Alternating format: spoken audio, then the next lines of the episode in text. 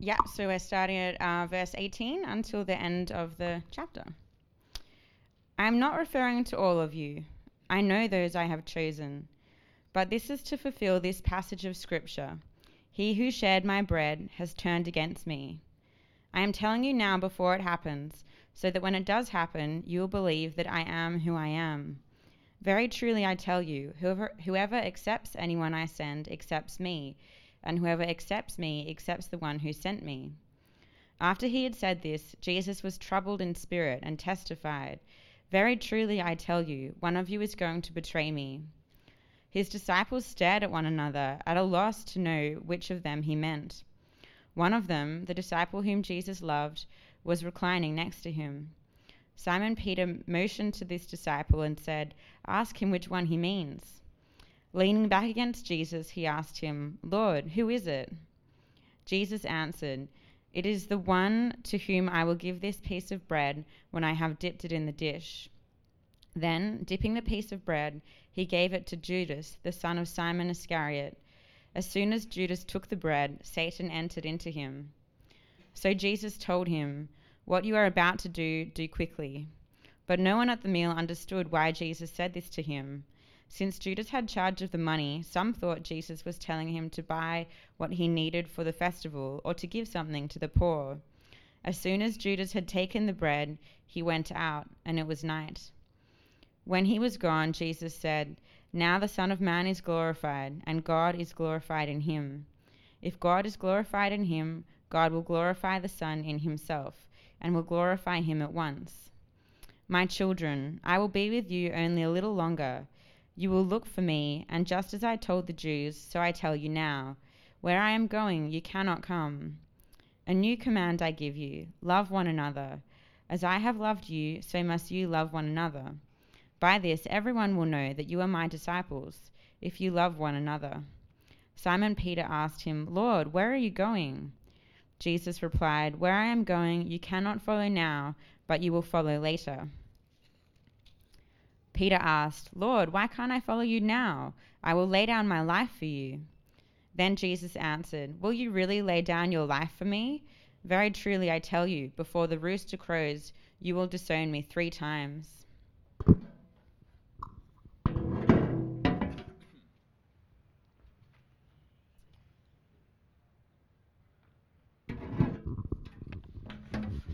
Good morning, family. How we doing?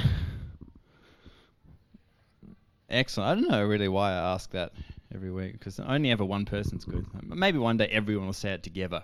A resounding good. Uh, along for that day. Uh, good to be with you, nonetheless. Uh, great to be able to be here as family and celebrating who Jesus is and what he has made us to be. Um, great to sing together, great to pray together. We're going to be continuing in the book of John. Um, if you would like a Bible, there's a bunch of hardcover black copies up the back there. Please feel free to grab one anytime. Um, and we'll be in John 13 uh, from verse 18, so keep your finger in there. Uh, before we uh, jump in, let me pray for us. Gracious Jesus, uh, we thank you so much that uh, your glory has shone down on us by what you have done on the cross, that you loved us with an everlasting love, and that love endures forever.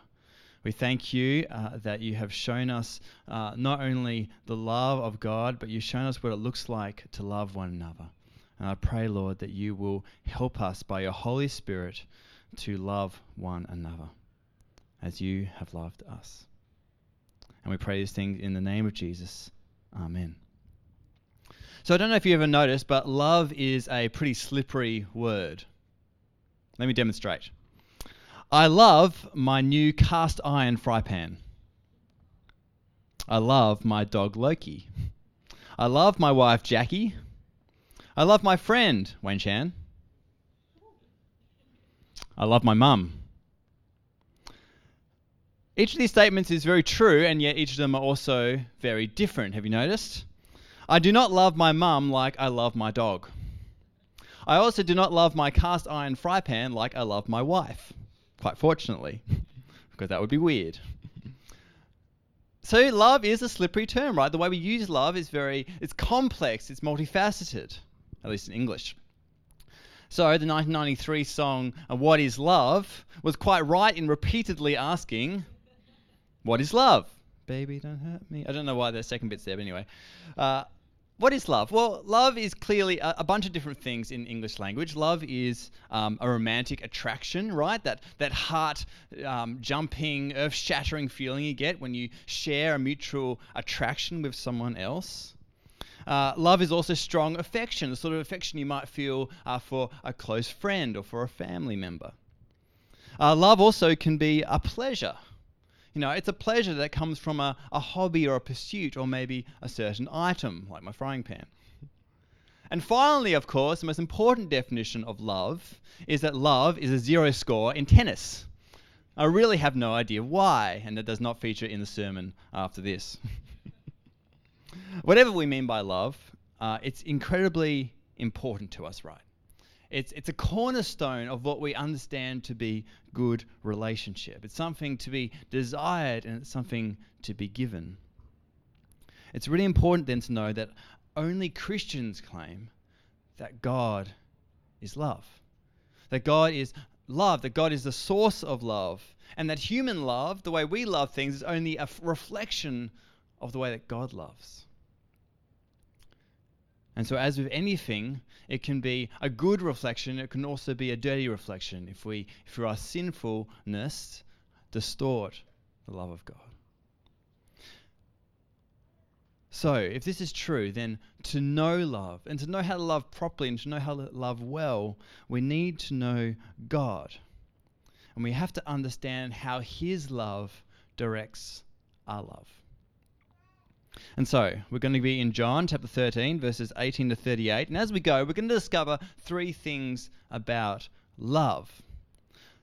We're going to find that love is glorious in God, love is crucial for the church, and love is attractive to the world.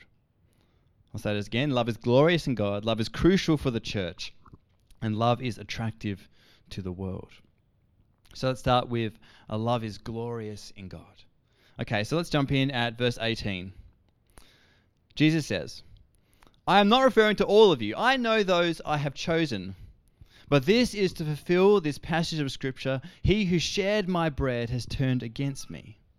I am telling you now before it happens, so that when it does happen, you will believe that I am who I am. Okay, so we need to remember the context of where we're up to in John. Uh, we're getting a glimpse into the Last Supper. This incredibly intimate meal that Jesus shares, the Passover meal, uh, with his 12 disciples before his passion begins, his betrayal, uh, con- condemnation, and crucifixion. And already Jesus has raised the temperature of the room by doing this incredibly controversial act of washing the disciples' feet, something that no master would do. And so demonstrating that he is not only a king, but a servant king who gets down into the muck and serves and gives an example to his followers that they should also serve. He's also hinted uh, so far that there are hidden schemes at work one of those reclining at the table is actually only masquerading as a friend, and all the while concealing a plan of secret betrayal. But here in these verses, we see that Jesus, again, is, is not unaware of this. He's not surprised by this. He knows. And so he quotes um, from King David from Psalm 41, verse 9 Even my close friend, someone I trusted, one who has shared my bread, has turned against me. He now says that these words are, are not just about David, but about himself. That Jesus' mission to redeem the world had to include being betrayed. Betrayed by the world, by his own people, even by those closest to him. Jesus reveals that this betrayal is actually going to have unexpected results for his disciples. He says this is not going to be just a tragedy uh, the fulfillment of this prophecy is actually going to help you to believe. Jesus said, When it happens, you will believe that I am who I am. Or if we were to translate it literally, when it happens, you will believe that I am. Just I am. What's this what, what's he talking about? Well, I am is the name that God revealed to Moses as, as being his name. Uh, Moses came to God and said, God, if you send me to the Israelites and they ask me, you know, who sends me? What God is it? What is his name? What do I say? And God replied, I am who I am. Tell them I am has sent you. And so it happens, and uh, and this is the background that that that Jesus um, is talking about with these words when he says to his disciples. With this background, there's, there's no mistaking what he's trying to say. This is his amazing and incredible controversial claim. Jesus says to his disciples, when, when all you, you when all that I have said has come true, when Judas has betrayed me, when I am tried unjustly by the Jews and by the Romans, when I am crucified, when I rise from the dead, then remember what I told you and believe the truth that I am who I am, that I am God Almighty. And so it happens. Judas is uh, named by Jesus. He is given a, the piece of bread, symbolizing who it is that will betray him. And Jesus, uh, Judas flees out into the night, out into the darkness of his infamous deed. So now he is gone, and there is only 11 left. And Jesus turns to them, and he says this, verse, uh, verse 31 Now the Son of Man is glorified, and God is glorified in him. If God is glorified in him, God will glorify the Son in himself and will glorify him at once. In other words, as the great I am is betrayed and crucified, the disciples are going to witness the glory of God. So we should pause at this stage and ask a really important question What exactly is the glory of God? Well, let me uh, use an illustration to try and help us to understand this really complex uh, question. Uh, it was Thursday morning. I uh, ro- rocked up to the office, and it was it was as usual, grey, overcast, cloudy, a bit rainy, just a bit yuck. Uh, I went into the office very excited to get up into my room and put the heater on full bore, uh, use some dude's power bill as much as I can, and uh, kind of hunker down there, do some work for a while. Which I did for the next few hours, and then eventually I thought, well, I'm getting hungry, better go get some lunch. Uh, so I went downstairs and went out the front door, and lo and behold, it was sunny. It was beautiful, in fact. It was like I hadn't seen for weeks. The, the, the clouds had parted, the sun was out, uh, it was warm. It was just wonderful. And so I went up to the, the corner of Lygon Street and um and uh, whatever the other street is, and uh, and I just just stood there for a while, eyes closed, head up. Must have looked like a complete weirdo, and just enjoying the moment. This warmth from my face. It was it was just lovely. Uh, if someone had passed me at that moment and kind of said, "Hey, hey Pete, how you doing?" I might have said to them, "Oh, isn't this glorious? Isn't this glorious?" What would I have meant by that? Well, I would have meant that right in that moment, I was experiencing and enjoying everything that the sun is its brilliance, its light, its heat, its warmth. In the same way, the glory of God is His holiness, His beauty, His perfection, everything that He is, on display for all to see. As one pastor I read put it, it's God going public. So, knowing this now, uh, if we now read these words again of Jesus, it adds so much more weight to it. When he's saying that God is going to glorify the Son and he's going to do it now, and immediately he's saying that. He's saying that right now, at this very moment in history, God's glory is going to be on display. Everything that He is will be public in a way that hasn't been seen since the creation of the world. The sacrifice of Jesus on the cross is going to act as a window through which the God's glory will shine like a supernova. But how could this be glorious? I mean, this seems to be the opposite of glorious. It's betrayal, it's injustice, it's pain, it's death. So surely this is something to shy away from, not something to bask in. Well, it is glorious. And it's glorious because the death of the Son reveals the love of the Father. It's glorious because the death of the, of the Son reveals the great love of the Father. As John himself will write years later in his first letter, this is love. Not that we loved God, but that he loved us and sent his Son as an atoning sacrifice for our sins. As deep as our sin goes, the love of God goes even deeper. It goes all the way down. So, just like the sun's rays bring the glory of the sun to us, so the cross shines the glory of God down upon us.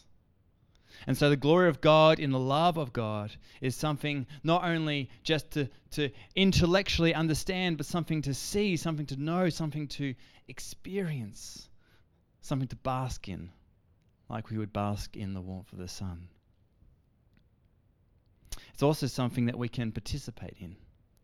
God's love makes it possible for us to love Him in return. As God pours down His love from us, our hearts are warmed and we respond as His creations, made in His image, in love for Him and all He is, love for Jesus and what He has done. In this way, the, love of God enables us to share in the love that God has with Himself. Remember that God is Trinity, Father, Son, and Spirit united in perfect harmony and love. And God invites us to share in that.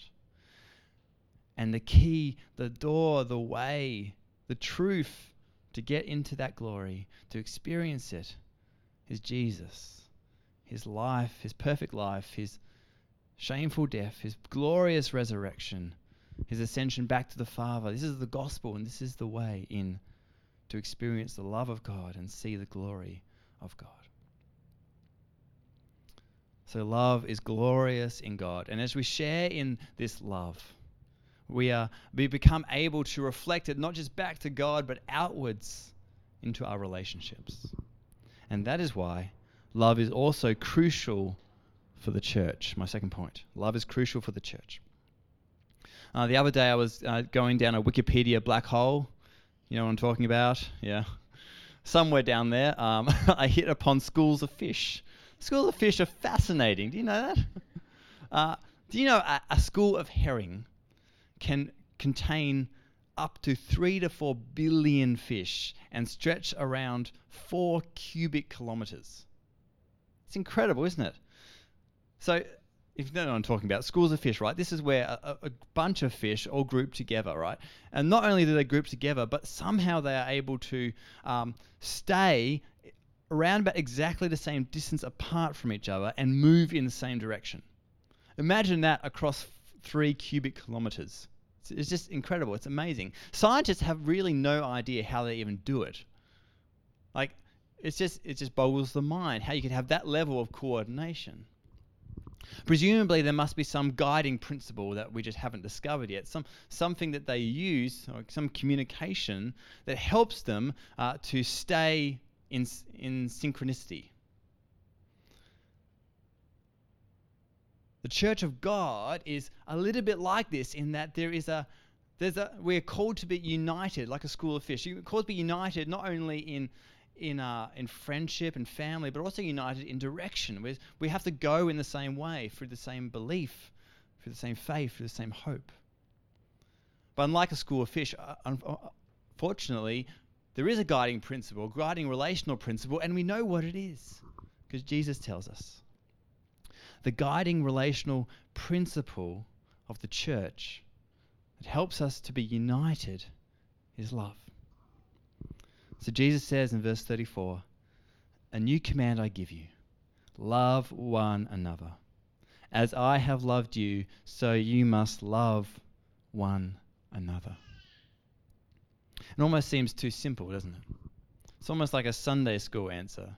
You know, anything your Sunday school teacher puts up is either love or Jesus, right? So you've got a 50 50 chance of getting it right love is, is it's almost like we use it so often and think about it so much for so long that sometimes the shine gets taken off it a bit and we forget just how important it is. But Jesus was clearly convinced that love is absolutely crucial for his people. And so he gives them what he calls a new command. Notice that it's a command, not a suggestion, not an optional extra. It's a command with all the weight of a command. This is something that we uh, have to do. But it's not only a command, it's a new command.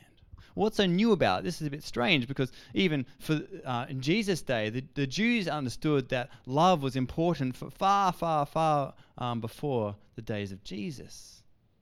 God said to his people Israel that you had to love the Lord your God with all your heart, with all your soul, with all your mind, and to love your neighbor as yourself. Jesus summed those up as well. So, what is new about this command?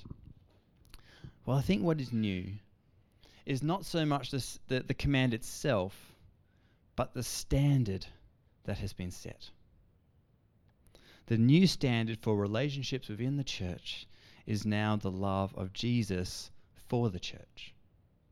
The new standard for relationships within the church is now the love of Jesus for the church. The love of Jesus is demonstrated through his loss of status and his willing sacrifice. So instead of holding on to his status as King of Kings, he took the form of a servant. Instead of receiving tribute, he performed healings.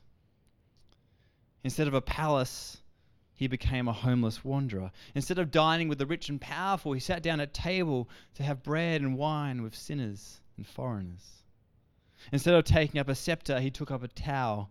Instead of a long, prosperous life, he died a young and shameful death. This is how God demonstrates his love. While we were still sinners, Christ died for us, said Paul.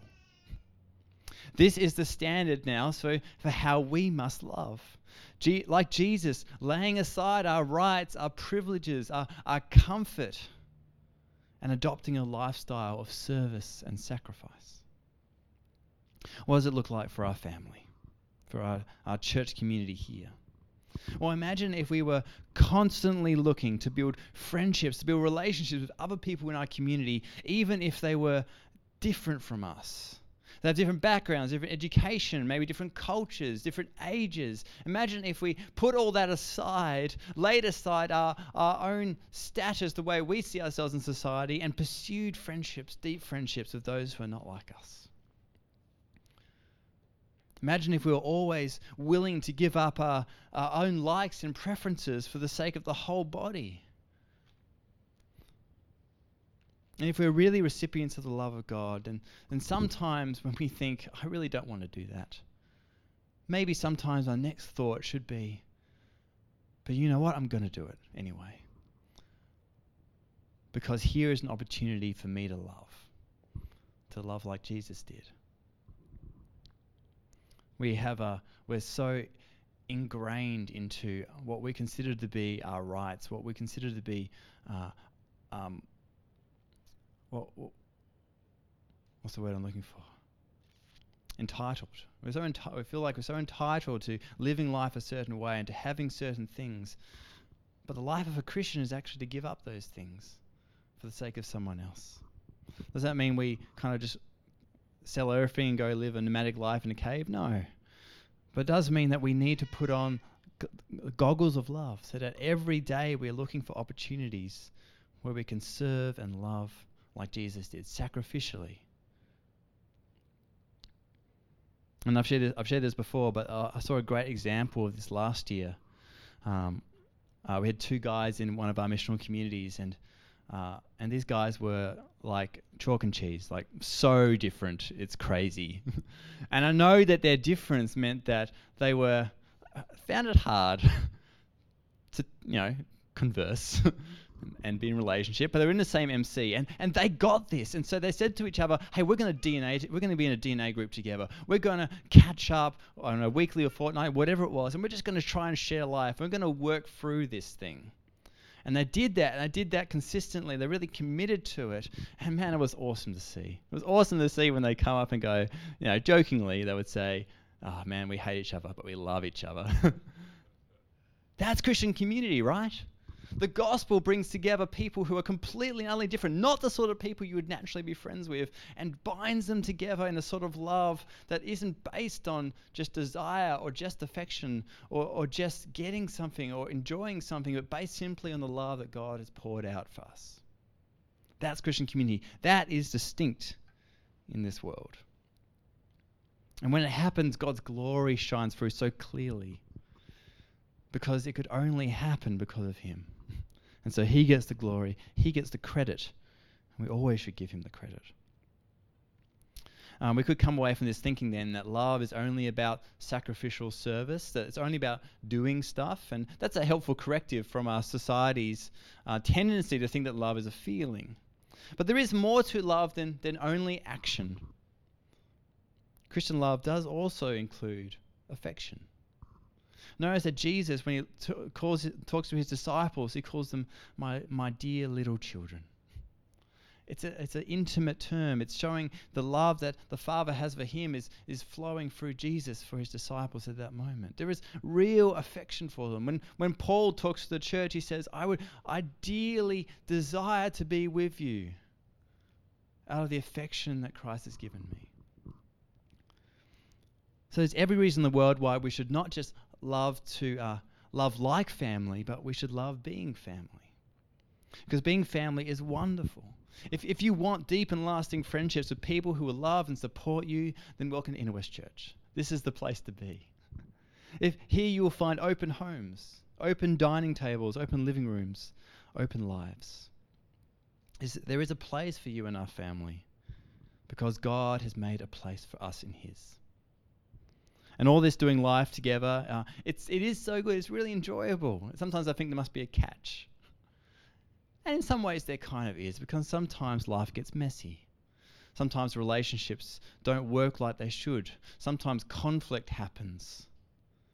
But actually, even this, God has a way of turning into good. Because when it happens in the church and we work through it and we seek to forgive and reconcile and come back together, then man, God gets a lot of glory because it's only through His Spirit that is, that is able to happen. The word out there will say about a broken relationship, just move on and leave it behind. And we say no, because God, Jesus didn't leave us behind. So we fight for it. And God has this way of healing uh, brokenness and using mess to make much of Himself.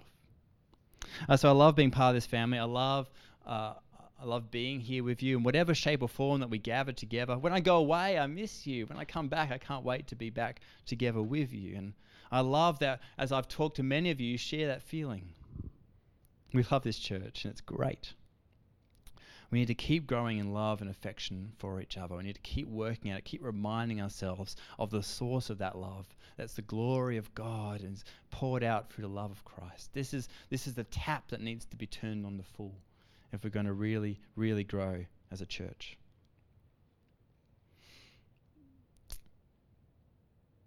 There's another reason that love is really important and crucial for the church. Um, and we already see it in this passage a little bit with Judas. We see that there are dark forces that oppose God and oppose his son and oppose his people and, and seek to divide and splinter. Love is actually what glues us together in those times. Love is what protects us and gets us through when forces come against us. When we live in a, a world that's hostile to the gospel and hostile to the things that we believe, it is love that will keep us unified and keep us from splitting and keep us from, to, from conforming to the world around us. Knowing the love of God, loving Him, and loving each other, that's what will do it. So, as a church, we need to constantly remind each other that if God is for us, if He loves us, then who can be against us? And stick together, remind each other about all the things that are true. Taking Jesus' command seriously to love one another, not just to build us up, but to keep us going, to persevere through this life. So we've seen the love of God. Uh, love is glorious in God. Love is crucial for the church. And finally, love is attractive to the world.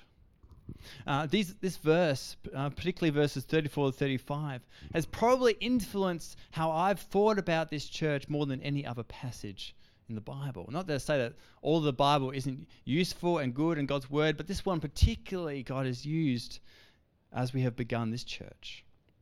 When I have opportunity to explain to people why we insist and commit to gathering as missional communities and putting so much emphasis and resources into them, this is the verse I go to. Let me tell you why. Because not only do we have to make sure that we have opportunities to love each other as God's family, we also have to make it sure that we are able to go on mission together. The mission to show others the way to salvation in Jesus. Right, mission together is actually a very, it's a bit of an uncommon concept in the Western church. What's much more common is to say to each individual person, go out and be on mission by yourself Go out into your workplaces, into your families, and tell others about Jesus by yourself or invite them to come to a Sunday gathering. Um, but do it on your own, and we'll, we'll kind of pray for you from over here. That's really common, a really common strategy in lots of churches. And it's actually not very effective. It's actually not very biblical most commonly it's, it's not how Jesus tells us to be on mission. And I think these two verses here are so vital in showing us what it looks like to be a community on mission. Let me read them again. A new command I give you love one another. As I have loved you, so you must love one another. In verse 35 By this, everyone will know that you are my disciples if you love one another. Notice what Jesus doesn't say here. He doesn't say, A new command I give you have, have great, flashy Sunday services. This is how people will know you're my disciples, when you have great, big, flashy Sunday services. Doesn't say that.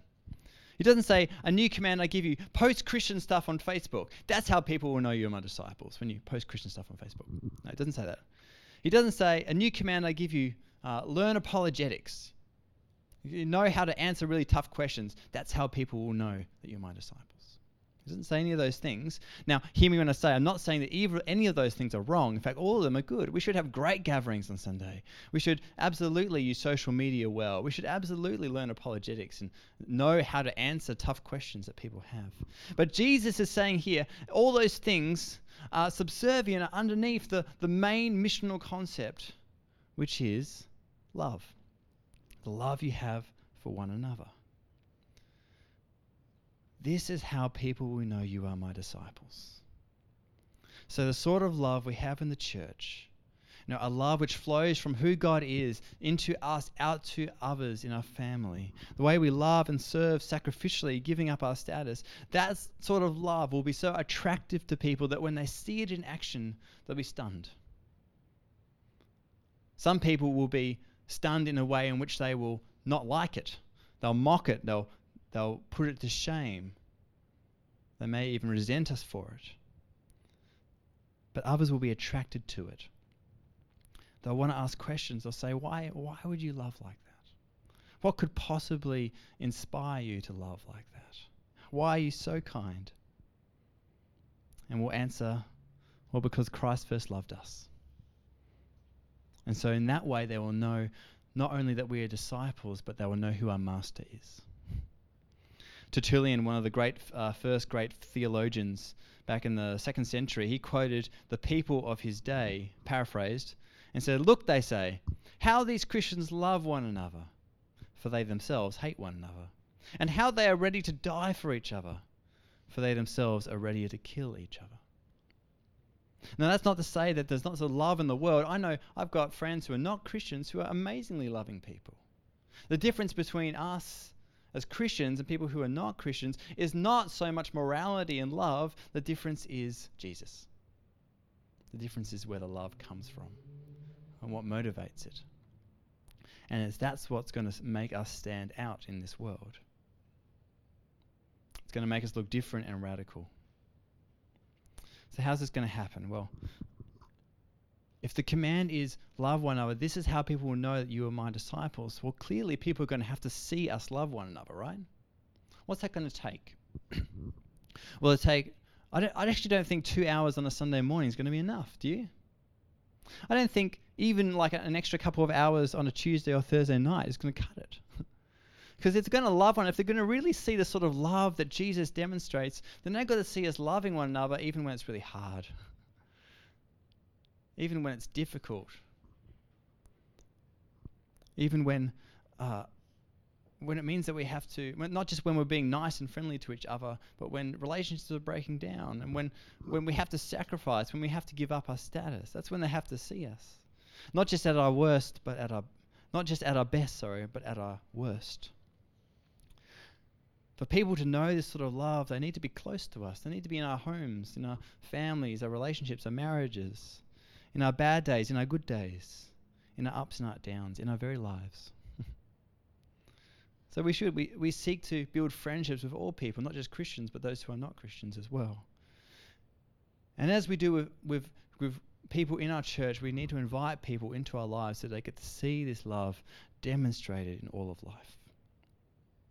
Because if we believe Jesus and we believe his words, and that's what it takes. It's going to take a lot of hard work. And that's why we have missional communities. Missional communities are, are a chance, an opportunity to put this into practice because without them, it's going to be really hard. We're probably not going to be able to do it. It's in this context, a small group, of people committed to loving each other like family and serving like Jesus, inviting people in to experience that love and service. That's what it's going to take. That means that missional communities can't just be a, an event on a Thursday night, it's got to be a lifestyle together. We're going to have to work at this. And, and you know what? We're going to get it wrong too. We're going to try it and it's going to stuff up. We're, we're going to, it's going to be messy, it's going to be complicated. But we've got to do it because Jesus says that we've got to do it. Because he's loved us already. But even uh, when it doesn't work, God is really gracious. So as I finish, I want to draw your attention just to these last few verses, which just shows the grace of God. Because Peter, you know, the, one of the, the best of the disciples, the, the closest to Jesus, he hears all these words and they just fly past him. He doesn't get it. So he says, Jesus, you're going away. Like, can I come too? And Jesus says, No, you can't, because not yet, at least. You can't come to where I'm going. Peter says, Oh, but Jesus, I'll, I'll give up my life for you. Such enthusiasm, such, uh, such uh, passion for Jesus. You've got to like it. But he misses it. He doesn't know that what Jesus has to do, he must do alone. So Jesus actually says to Peter, Well, you're going to deny me three times. The, the closest to Jesus ended up to being the one who was furthest from Jesus on that day, denying that he even was a disciple. So no one knew that Peter was a disciple of Jesus on that day. And yet, this same Peter, after Jesus had risen, had Jesus come to him and restore him three times Feed my sheep, feed my lambs, feed my sheep. And this same Peter was restored to become a leader of this new church. The person who God chose to, be the first to take the gospel to the Gentiles for the very first time. One of the greatest missionaries that's ever lived. So if God can do that with Peter, who on, the, on that day, that dark day, denied his son, how much more can God use us? Not only to love one another as Jesus loved us, but through the power of his Spirit to go out as missional communities and as individuals as well, and shine that love to others so that they may see it and know that we are his disciples and become a disciple as well. Family, let's keep at it. Let's not grow weary of doing good. Let's sow these seeds of love so that we might see a harvest be brought in. Amen. Amen.